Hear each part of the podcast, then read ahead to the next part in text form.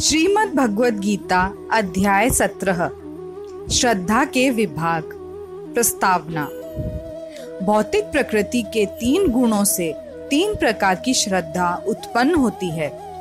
रजोगुण तथा तमोगुण में श्रद्धा पूर्वक किए गए कर्मों से अस्थायी फल प्राप्त होते हैं, जबकि शास्त्र सम्मत विधि से सतोगुण में रहकर संपन्न कर्म हृदय को शुद्ध करते हैं।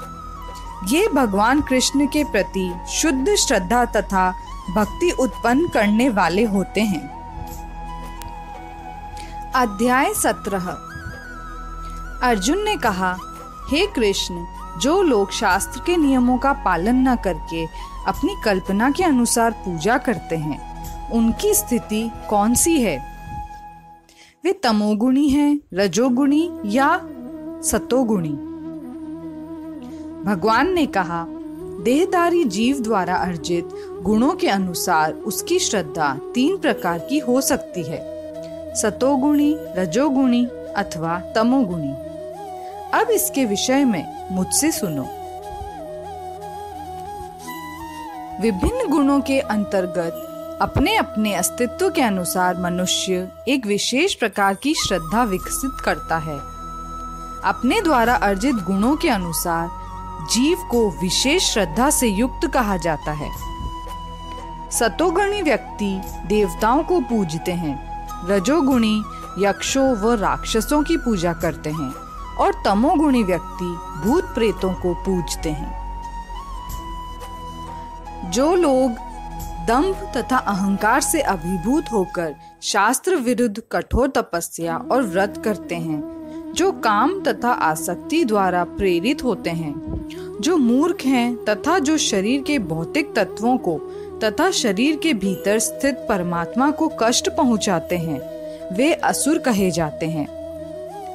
यहाँ तक कि प्रत्येक व्यक्ति जो भोजन पसंद करता है, वह भी प्रकृति के गुणों के अनुसार तीन प्रकार का होता है।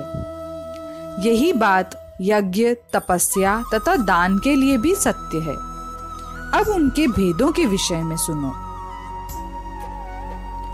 जो भोजन सात्विक व्यक्तियों को प्रिय होता है, वह आयु बढ़ाने वाला, जीवन को शुद्ध करने वाला, तथा बल, स्वास्थ्य, सुख तथा तृप्ति प्रदान करने वाला होता है।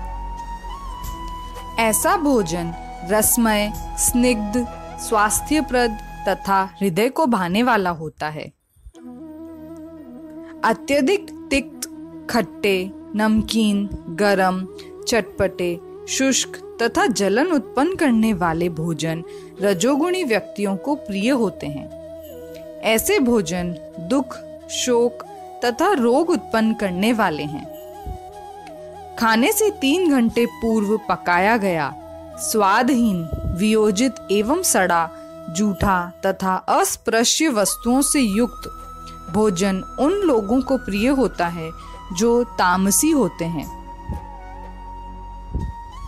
यज्ञों में वही यज्ञ सात्विक होता है, जो शास्त्र के निर्देशानुसार कर्तव्य समझकर उन लोगों के द्वारा किया जाता है, जो फल की इच्छा नहीं करते। लेकिन जो यज्ञ किसी भौतिक लाभ के लिए या गर्ववश किया जाता है, उसे तुम राजसी मानो। जो यज्ञ शास्त्र के निर्देशों की अवहेलना करके, प्रसाद वितरण किए बिना, वैदिक मंत्रों का उच्चारण किए बिना, पुरोहितों को दक्षिणा दिए बिना तथा श्रद्धा के बिना संपन्न किया जाता है, वह तामसी माना जाता है। परमेश्वर, ब्राह्मणों, गुरु माता पिता जैसे गुरुजनों की पूजा करना तथा पवित्रता, सरलता, ब्रह्मचर्य और अहिंसा ही शारीरिक तपस्या है। सच्चे भाने वाले हितकर तथा अन्यों को शुद्ध न करने वाले वाक्य बोलना और वैदिक साहित्य का नियमित परायण करना, यही वाणी की तपस्या है। तथा संतोष, सरलता, गंभीरता, आत्मसंयम एवं जीवन की शुद्धि, ये मन की तपस्याएँ हैं। भौतिक लाभ की इच्छा न करने वाले तथा केवल परमेश्वर में प्रवृत्त मनुष्यों द्वारा दिव्य श्रद्धा से संपन्न, यह तीन प्रकार की तपस्या, सात्विक तपस्या कहलाती है। जो तपस्या दम्भ पूर्वक तथा सम्मान, सत्कार एवं पूजा कराने के लिए संपन्न की जाती है। वह राजसी कहलाती है। यह न तो स्थायी होती है, न शाश्वत। मूर्खतावश आत्म उत्पीड़न के लिए या अन्यों को विनष्ट करने या हानि पहुँचाने के लिए जो तपस्या की जाती है, वह तामसी कहलाती है। जो दान कर्तव्य समझकर किसी प्रत्युपकार की आशा के बिना समुचित काल तथा स्थान में और योग्य व्यक्ति को दिया जाता है, वह सात्विक माना जाता है। किंतु जो दान प्रत्युपकार की भावना से या कर्म फल की इच्छा से या अनिच्छा पूर्वक किया जाता है, वह रजोगुणी कहलाता है। जो दान किसी अपवित्र स्थान में, अनुचित समय में किसी अयोग्य व्यक्ति को या बिना समुचित ध्यान तथा आदर से दिया जाता है, वह तामसी कहलाता है। सृष्टि के आदिकाल से ओम, तत्, सत, ये तीन शब्द परम ब्रह्म को सूचित करने के लिए प्रयुक्त किए जाते रहे हैं। ये तीनों सांकेतिक अभिव्यक्तियाँ ब्राह्मणों द्वारा वैदिक मंत्रों का उच्चारण करते समय तथा ब्रह्म को संतुष्ट करने के लिए यज्ञों के समय प्रयुक्त होती हैं।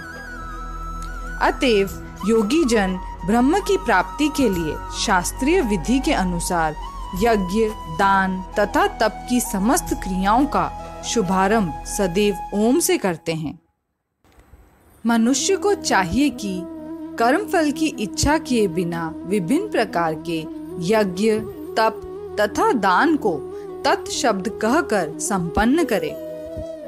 ऐसी दिव्य क्रियाओं का उद्देश्य भव बंधन से मुक्त होना है। परम सत्य भक्तिमय यज्ञ का लक्ष्य है और उसे सत शब्द से अभिहित किया जाता है। हे अर्जुन, ऐसे यज्ञ का संपन्न करता भी सत कहलाता है, जिस प्रकार यज्ञ, तप तथा दान के सारे कर्म भी जो परम पुरुष को प्रसन्न करने के लिए संपन्न किए जाते हैं, सत हैं। हे पार्थ, श्रद्धा के बिना यज्ञ, दान या तप के रूप में जो भी किया जाता है, वह नश्वर है। वह असत कहलाता है और इस जन्म तथा अगले जन्म दोनों में ही व्यर्थ हो जाता है। इस प्रकार श्रीमद् भगवद गीता के सत्रहवें अध्याय श्रद्धा के विभाग का तात्पर्य पूर्ण हुआ। जय श्री कृष्ण।